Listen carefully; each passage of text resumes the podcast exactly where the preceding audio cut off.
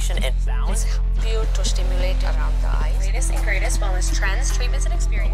Magnesium is naturally found in foods like This is the Well and Good podcast. Tune in to find the wellness that fits your frequency.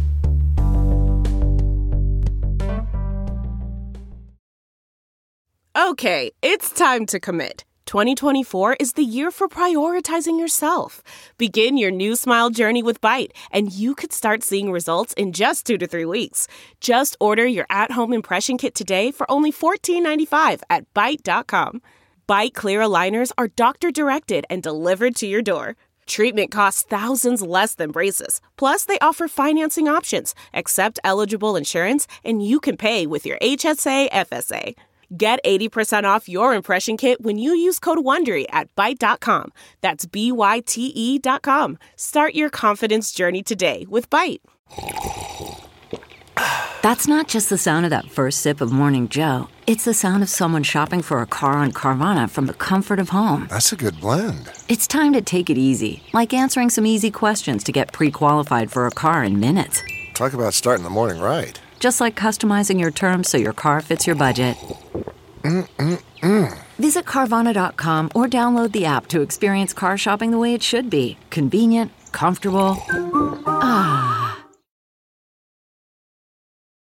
Over the past, I don't know, decade, the term inflammation has swept the nation. Inflammation Nation.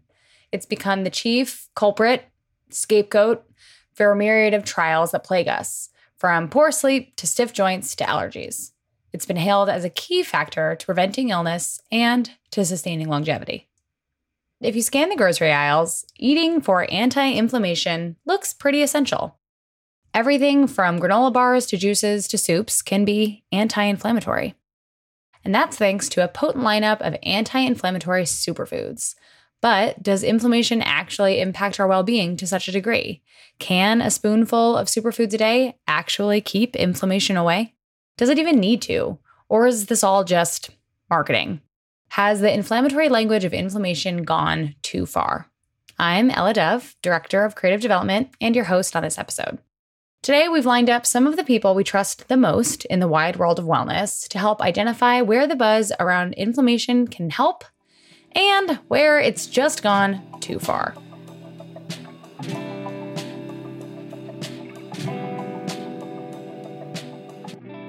I mean, it sounds scary, right? Like to say that your body is like inflamed, right? The word just sounds scary.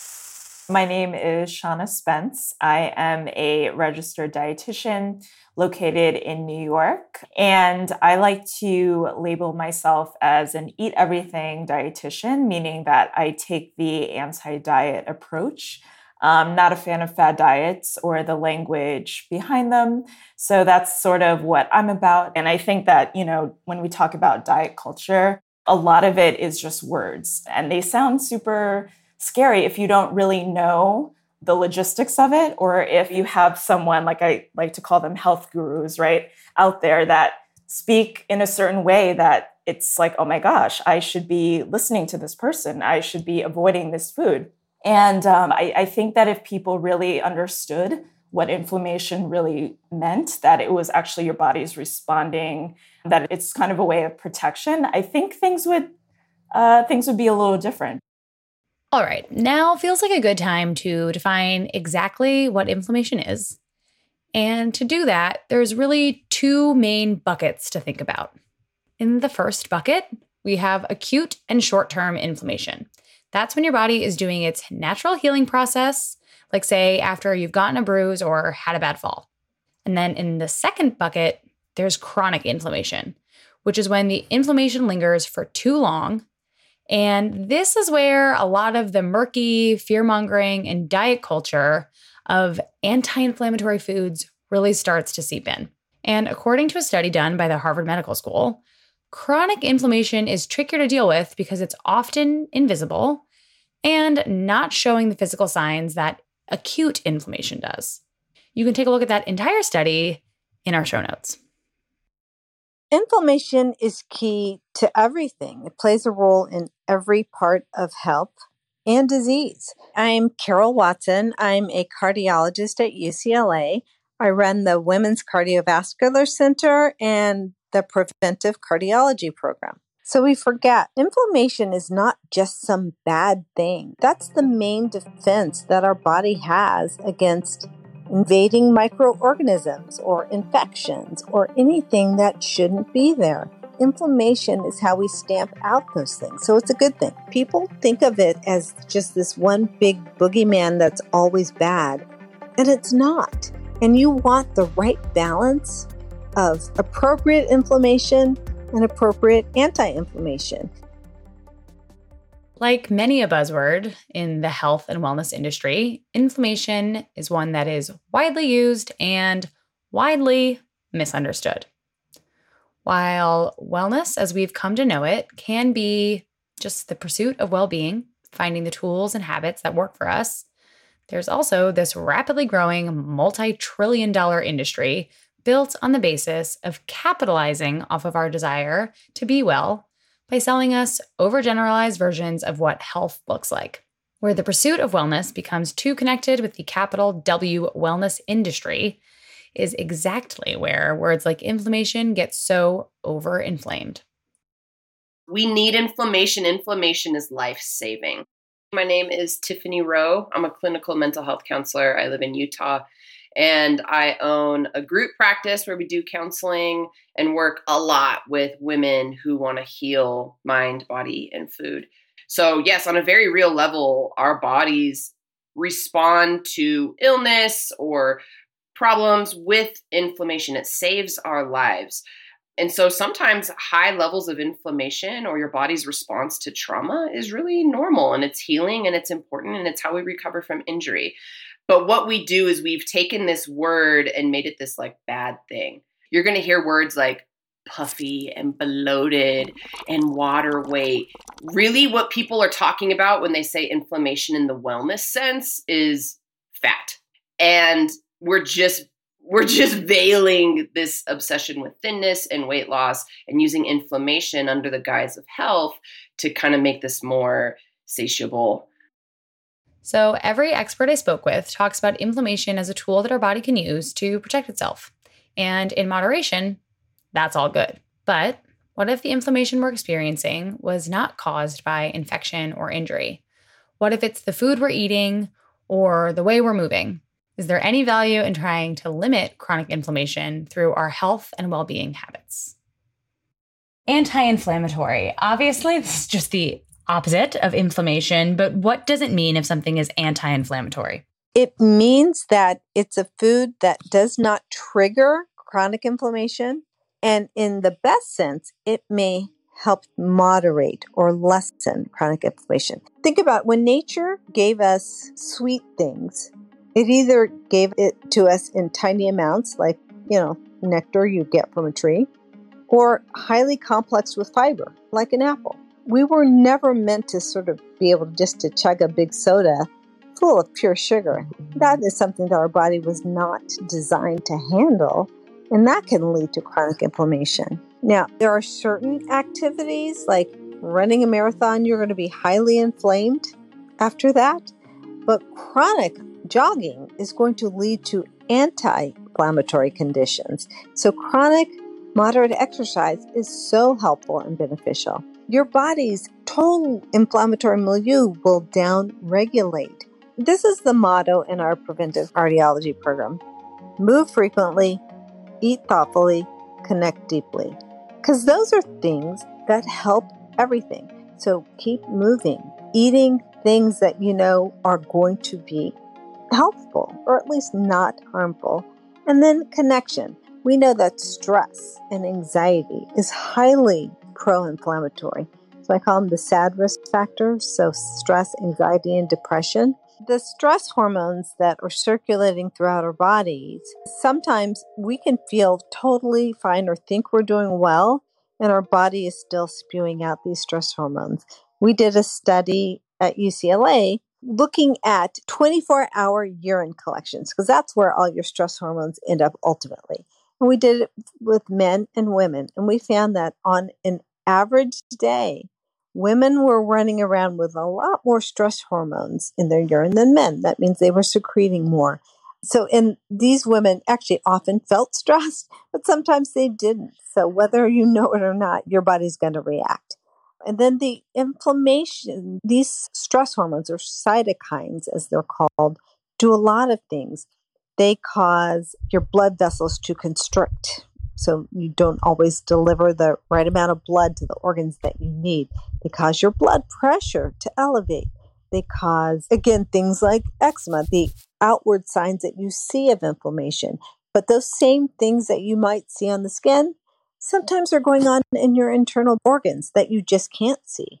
But again, stress hormones chronically are almost never a good thing. Really, stress should be episodic, highly targeted, and highly regulated.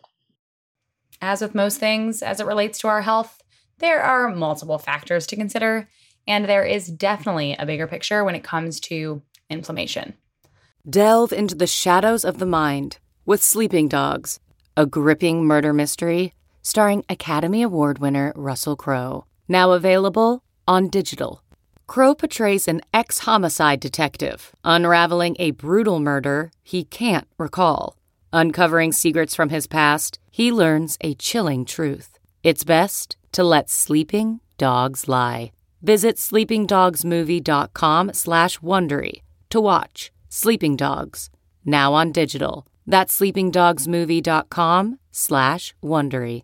CarMax is putting peace of mind back in car shopping by putting you in the driver's seat to find a ride that's right for you. Because at CarMax, we believe you shouldn't just settle for a car. You should love your car. That's why every car we sell is CarMax certified quality so you can be sure with upfront pricing that's the same for every customer. So don't settle. Find love at first drive and start shopping now at CarMax.com. CarMax, the way car buying should be.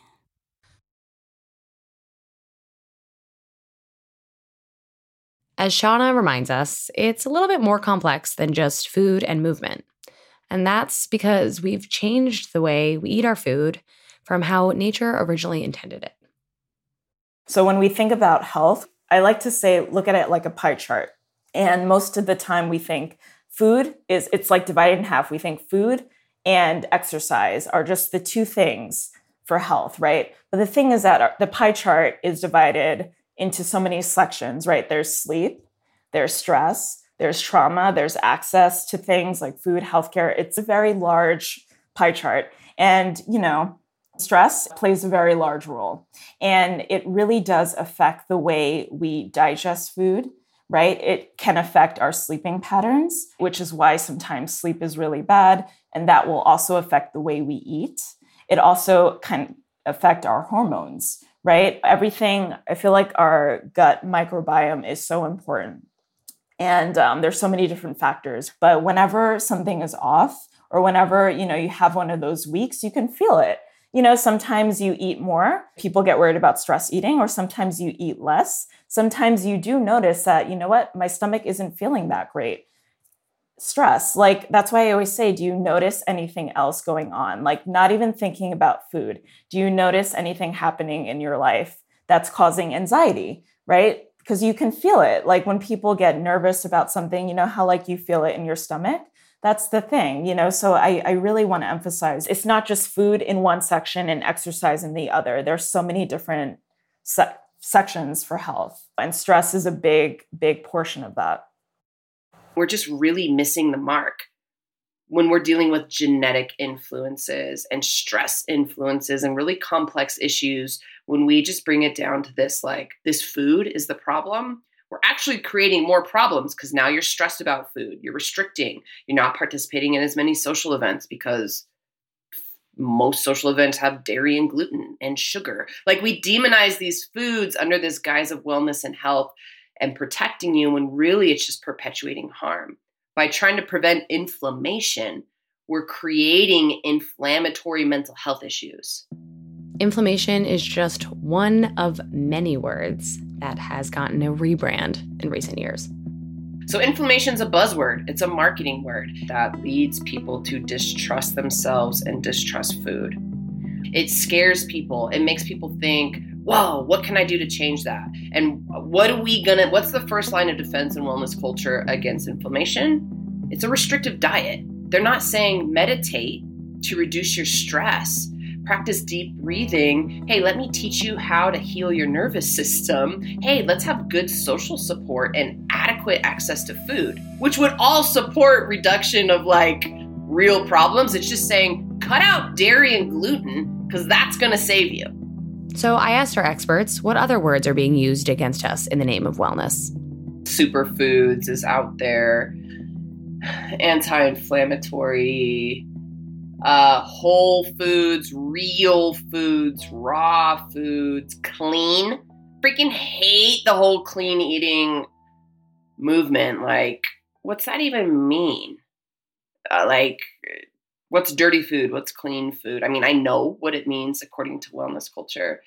Non GMO, like all of these things, again, aren't inherently problematic. And there's nothing wrong if you're like, hey, I want to eat more foods from my garden. Like I'm not hating on that, but we do need to watch out for this extreme moralizing and demonizing stuff like wheat belly, um, just all these types of movements uh, that make certain foods better than others or the assumption of like plant-based is the right way or like keto is the right way like any anything that's demonizing certain foods and elevating others be skeptical of and question. And look if this works for you and you feel great doing that and you don't have disordered eating like cool. My whole message is you can trust yourself and be your own authority and reconnect to your body's inner wisdom but you don't need to outsource it to like these marketing schemes the problem right now is not only is it becoming a buzzword, but there's a lot of gurus out there who claim that different foods will cause inflammation.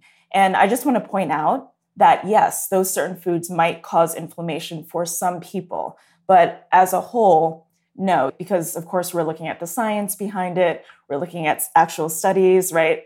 And what one person's body does is not based that's not science right? That's not gonna that doesn't determine it being a fact. I always tell people you really have to pay attention to what your body is doing and what your body is responding or how it's responding because you can't base it on someone else. Just because someone else is getting bloated doesn't mean that your body is going to do that right? Everyone's body processes things differently.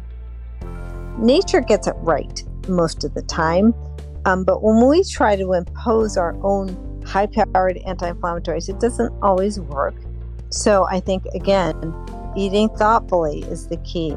You deserve to have peace with food. You know, there's no one thing has that much power. So whether it's just inflammation, like we have to zoom out. If we're giving that much attention to one small, tiny micro facet of health, we're missing the mark. What we eat is such a small percentage of health influence, we have to zoom out and think more holistically if that's what you value. On today's show, you heard from Tiffany Roe, Shana Spence, and Karol Watson. This episode was produced by Taylor Camille, Kate Spies, and myself, Ella Dove, along with many other hands and brains at Well and Good. Please don't forget to subscribe, rate, and share.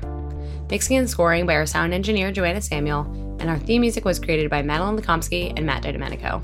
Our show art was designed by Jenna Gibson and Karina Masonette.